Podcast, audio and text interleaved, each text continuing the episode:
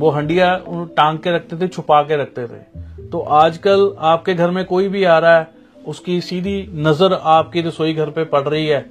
आपका काम वही, उसकी नज़र लग जाती है। आपका काम वही ठंडा होना शुरू हो जाता है। आप कहते हो कि हमने तो बड़ा मॉडर्न घर बनाया था और पता लगता है कि वो घर में बरकत ही नहीं है। पैसा आ रहा जा रहा है, पैसा आ रहा जा रहा है। तो ये चीज़ें कहीं ना कहीं नुकसान पैदा करती हैं।